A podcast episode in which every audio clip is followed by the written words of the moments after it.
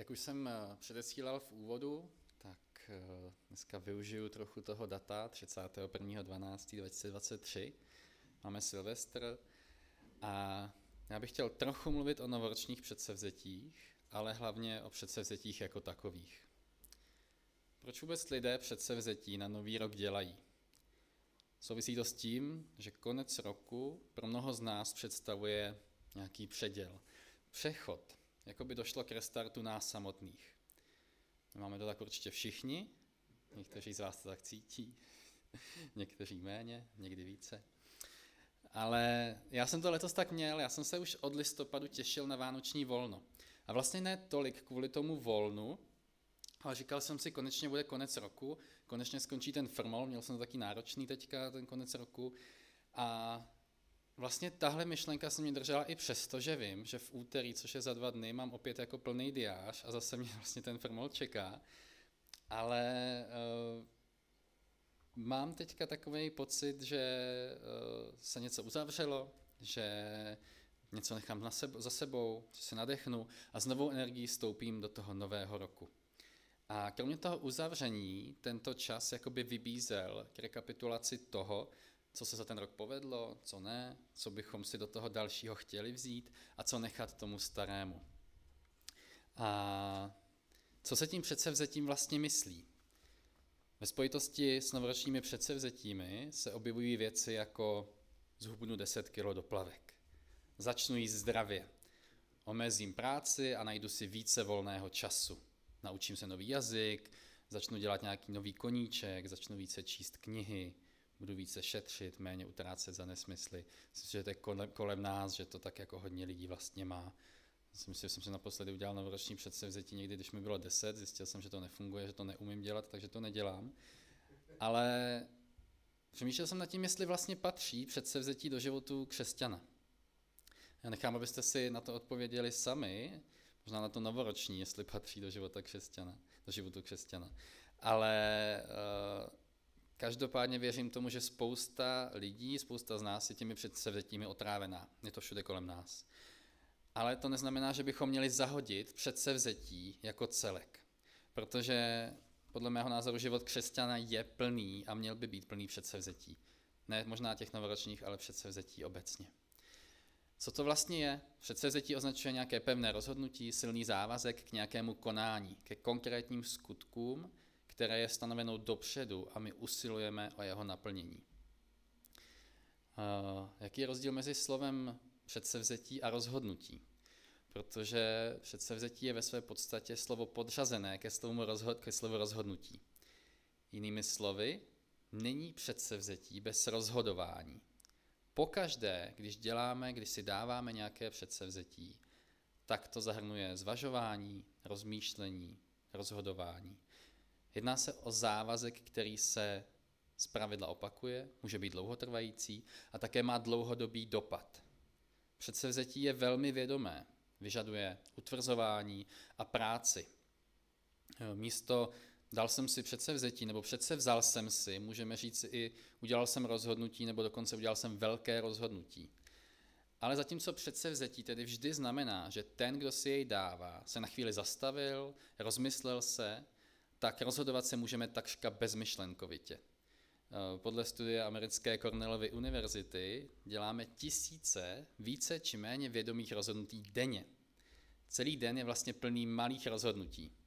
Rozhodujeme se, jestli ještě si přispat nebo už vstát, jestli si máme vzít na sebe tohle tričko nebo tohle, rozhodujeme se, co budeme jíst, jestli máme vjet do křižovatky nebo počkat, až to auto přejede, Rozhodujeme se, jak reagovat na to, když si někdo z nás dělá legraci nebo když nás naštve. A vlastně si to často ani nevíme, ale opravdu tady těch malých rozhodnutí je ten život plný. A e, ve skutečnosti tyhle zdánlivě malé rozhodnutí vlastně ten náš život tvoří a mají velký dopad e, na to, jaký jsme, ale o tom dneska mluvit nechci. Dnes mluvíme opravdu o těch velkých nebo vědomých rozhodnutích, o předsevzetích. E, těch malých rozhodnutí děláme denně nespočet, ale jak často si dáváme předsevzetí. Těch, které jsou spojeny se závazkem, vyžadují naši energii, čas, pozornost. A proč bychom je vlastně měli dělat? Proč bychom si ty předsevzetí měli dělat. Eh, možná to tak nevnímáme, ale Bible je plná předsevzetí. Eh, rozhodnutí o tom vzít si na sebe nějaký závazek, nějak specificky se postavit k určité životní výzvě, která nám přišla do cesty. A předsevzetí lidí z Bible je, tak vlastně tvoří takový základní stavební kámen naší víry a bez nich by se ten příběh Bible vůbec nerozvíjel. Eh, podívejme se teďka na pár příkladů toho, jak eh, Bůh jednal v životech lidí, kteří si něco přece vzali, kteří přijali závazek k nějakému činu. Já jsem vybral jenom pár eh, a na ty se teďka podíváme. Přečtu dva verše z knihy Růd, první kapitola 16 až 17. Růd jí ale odpověděla, myšleno svojí tchýní Noemi, nenuť mě, abych tě opustila a odvrátila se od tebe. Kam půjdeš, půjdu. Kde zůstaneš, tam budu. Tvůj lid bude mým lidem a tvůj Bůh bude mým Bohem. Kde zemřeš, tam zemřu a klesnu do hrobu. Toto ať mi učiní a přidá hospodin. Jen smrt mě s tebou rozdělí. Eh, asi známe ten příběh Ruth, eh, která vlastně eh, ztratí manžela, vlastně tam zůstanou sami se svojí sestrou, s Noemi. Noemi se potom vrací do Betléma, říká, říká těm, těm svým snachám, ať tam zůstanou v Moábu, protože s ní už je nic nečeká, už to jako nemá smysl s ní někam chodit. Ale Ruth si přece vzala, že s Noemi zůstane, ať se děje, co se děje. A my víme, že tohle nebylo nějaké zjištné rozhodnutí. Ruth vůbec netušila, co s ní bude. Po příchodu do Betléma potom tam vlastně sbírala nějaké ty zbylé klasy, co, co zůstávaly za rolníky, kteří tam pracovali na poli, aby vůbec měli s Noemi co jíst. Ale víme, jak ten příběh dopadl. Ruth potom skončila s Boázem a jak eh, velký dopad mělo eh, to Ruth rozhodnutí, to Ruth předsevzetí zůstat s Noemi v Davidově, potažmo Ježíšově rodokmenu. A tak ten závazek Růd následovat svoji tchýni Noemi bylo předsevzetí k věrnosti. Budu s tebou. Nenuť mě, abych tě opustila, odvrátila se od sebe. Kam půjdeš, půjdu, kde zůstaneš, tam budu. Dalším předsevzetím k věrnosti, tentokrát k věrnosti Bohu, je Daniel. V Danielovi první kapitole čteme od třetího verše Jednou král přikázal vrchnímu dvořanu Ašpenazovi, ať mu přivede některé izraelské mladíky z královského rodu a ze šlechty. Zdravé a krásné, v každém ohledu bystré, vzdělané a učenlivé, kteří by mohli sloužit v královském paláci. Takové měl učit babylonskému písemnictví a jazyku. Král jim určil každodenní příkrm pokrmů a vína z královského stolu. Tři roky měli být takto vychováváni a po jejich uplynutí měli vstoupit do královských služeb. Mezi vybranými byli i židé Daniel, Chananiáš, Mišael a Azariáš. Daniel se však rozhodl, že se neposkvrní pokrmy a vínem z královského stolu. Žádal proto vrchního dvořana, aby se těmito věcmi nemusel poskvrňovat. Tam ještě důležitý jednou ten pátý verš. Král jim určil každodenní příděl pokrmu a vína z královského stolu. A Daniel tedy se rozhodl, že se nebude poskrňovat pokrmy a vínem. Uh, možná to nevypadá jako zas tak eh, veliká oběť, ale Daniel se rozhodl, že s těmi eh, svými přáteli budou jíst jenom zeleninu a pít vodu. No jsem se před pár lety vsadil, že budu jíst týden jenom zeleninu. Vydržel jsem to jeden den. Myslím, že to je horší, než nejíst celý den nic, z mých zkušeností jíst celý den zeleninu. Mám zeleninu rád jinak. Jako. Ale Daniel tři roky vydržel jíst jenom zeleninu a pít vodu. Že, že to bylo velice náročný. A my potom ve verši 17 čteme, Bůh ty čtyři mládence obdaroval znalostí a pochopením veškerého písemnictví a moudrosti. Daniel kromě toho rozuměl všem viděním a snům. A tak Daniel, kterému v době odvedení do Babylonu bylo zhruba mezi 15 a 17 lety, si přece vzal neposkrňovat se jídlem Babylonianů. Nepůjdu teďka úplně do toho, proč to udělal, jsou na to různé pohledy, ale podobně jako Ruth, i on prokázal odhodlání a silnou vůli a stal se významnou postavou Bible. Uh, mimochodem, Myslím si, že to je takový jediný, jediný historický okamžik, kdy eh, bylo zaznamenané, že 16-letí kluci odmítli maso a víno a řekli, dáme si radši zeleninu a vodu. To si myslím, že se už nikdy nestane. Eh, teďka chci jenom krátce zmínit ještě Mojžíše, který je z mého pohledu příkladem předsevzetí k poslušnosti. Mm, u Ruth ani u Daniela neznáme detaily toho, jak ke svému předsevzetí došli. Já věřím, že to pro ně nebylo snadné, ale nevíme, zda procházeli nějakým dlouhým roz, duchovním bojem, těžkým rozhodováním nebo spochybňování těch eh, svých rozhodnutí, ať už na straně Ruth jít s Noemi do Betléma, nebo na straně Daniela eh, odmítnout to jídlo eh, Babylonianů. Ale u Mojžíše vlastně v přímém přenose u hořícího keře vidíme, jakým způsobem on od Boha ten závazek přijal. A zprvu tam opravdu nebylo žádné velké odhodlání, jako u Daniela nebo u Ruth, která tam vlastně měla tu ráznou a jasnou řeč.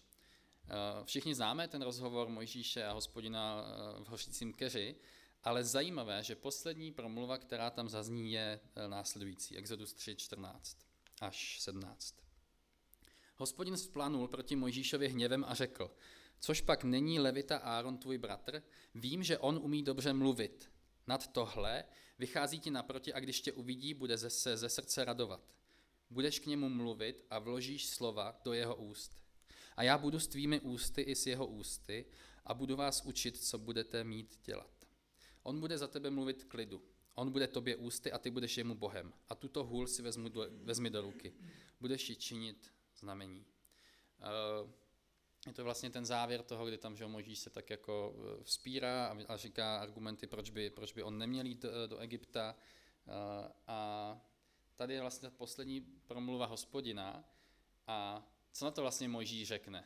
Tam není žádný, tak, tak já to teda vezmu, tak já půjdu. A není tam žádný odhodlání, ale vlastně tam neřekne vůbec nic. My jenom dál čteme, že odešel. A já si představu, že vlastně tam odsud odchází tak trochu jako spráskaný pes. Nemyslím si, že v tuhle chvíli byl přesvědčený o tom, že to všechno je dobrý nápad, ale v tu chvíli přijal závazek, že bude poslušný. A to bylo jeho předsevzetím. Poslušnost a kroky ve víře. Eh, já jsem vybral tři předsevzetí, které udělali Ruth, Daniel a Mojžíš, ale samozřejmě by se jich dalo jmenovat mnohem více. Vlastně u každé postavy z Bible bychom mohli jedno nebo několik předsevzetí najít. Eh, příklad silného předsevzetí můžeme slyšet i z úst Abakuka. Eh, Abakuk 3, 17 až 19.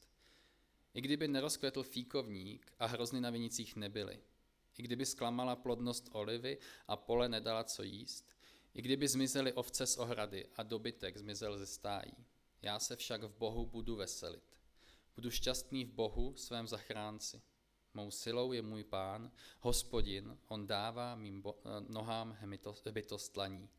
Vodí mě na mé výšiny.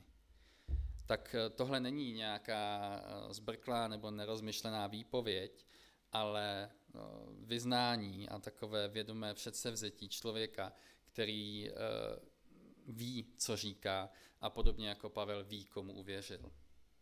A co všechno my si z toho můžeme vzít dnes, teď a tady.